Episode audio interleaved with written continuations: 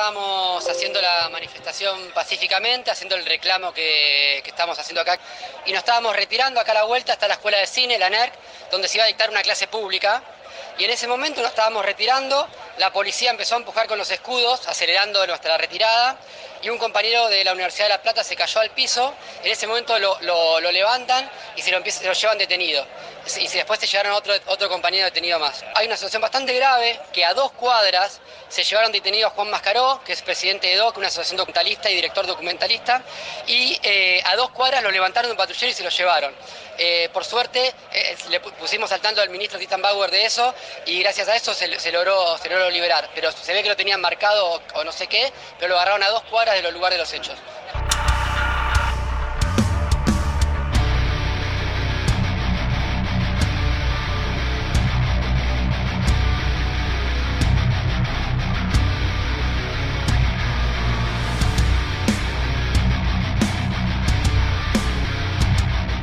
El guionista y director Francisco Márquez relata lo que sucedió el lunes cuando la policía de la ciudad reprimió a trabajadores del Instituto Nacional de Cine y Artes Audiovisuales, el INCA, que se encontraban en las puertas denunciando el recorte en esa industria y exigiendo la renuncia del titular de esa institución, Luis Puenzo. Los detenidos fueron puestos en libertad la noche del lunes y se les abrió una causa judicial.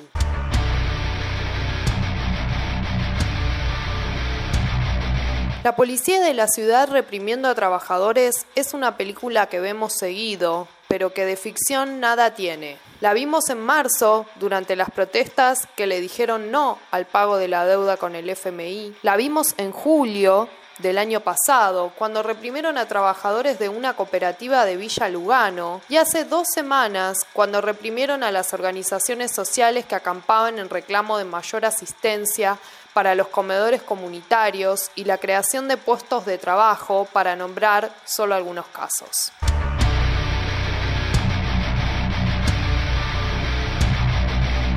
Ni el ministro de Seguridad de la ciudad, Marcelo de Alessandro, ni ninguna autoridad de la ciudad realizó declaraciones para explicar por qué, una vez más, su policía violentó a quienes se manifestaban en las calles, algo que en nuestro país es totalmente legal. El mismo ministerio que buscó información biométrica de 7 millones de personas de manera ilegal durante los últimos tres años.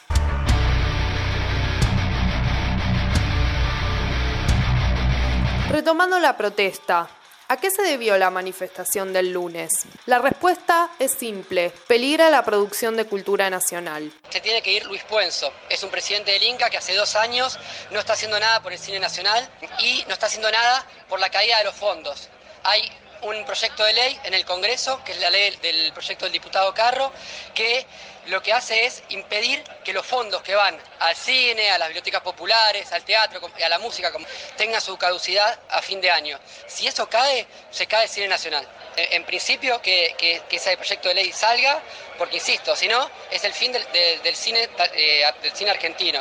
En diciembre de este año, la cultura argentina sufrirá un duro golpe. Según lo previsto por la ley 27.432, que fue sancionada en 2017, van a caducar las asignaciones de fondos que permiten el financiamiento de la actividad cinematográfica y audiovisual, del teatro independiente, de la música nacional y de las bibliotecas populares es decir, los organismos que desarrollan políticas culturales públicas, como por ejemplo el Instituto Nacional de Cine y Artes Audiovisuales, el INCA, el Instituto Nacional de Teatro, el Instituto Nacional de Música, el INAMU, y las bibliotecas populares, que dejarán de recibir los fondos con que se sostienen sus actividades generados en la propia industria cultural. En el caso del cine, desde 1957 existe un impuesto que se recauda entre los medios de exhibición de las obras cinematográficas y audiovisuales.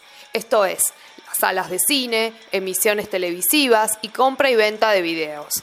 Con lo recaudado, el Inca fomenta el cine y el audiovisual argentino desde su producción hasta su exhibición y difusión tanto en el país y en el exterior. Sin esa labor es insostenible la actividad. Hoy la industria audiovisual vive un periodo de relativa prosperidad, debido a las inversiones que realizan las plataformas de capitales multinacionales como Netflix o Amazon. Pero esto finalizará en cuanto el país deje de ser rentable para este tipo de producciones. Es por eso que se necesita que exista un ente estatal como el INCA, que cuente con fondos propios para sostener esta industria a lo largo del tiempo, como sucede de hace más de seis décadas.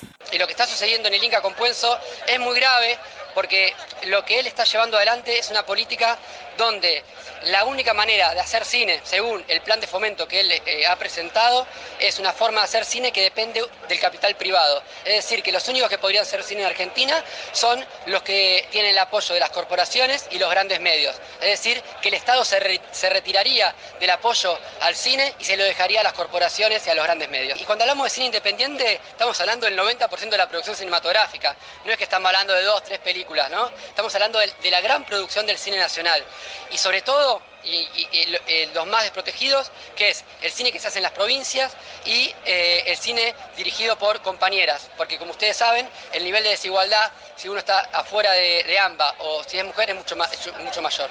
¿Qué sucederá entonces si llegara a concretarse lo estipulado por la ley 27.432? ¿Cuáles son las consecuencias de esta ley votada como parte de las condiciones impuestas por el FMI para acordar el mega endeudamiento contraído durante el macrismo? La respuesta, peligrará la industria del cine y el audiovisual en Argentina. Se perderán miles de puestos de trabajos directos e indirectos y desaparecerá la soberanía cultural, lo que significa que no habrá posibilidad de contar nuestras historias desde nuestro cine.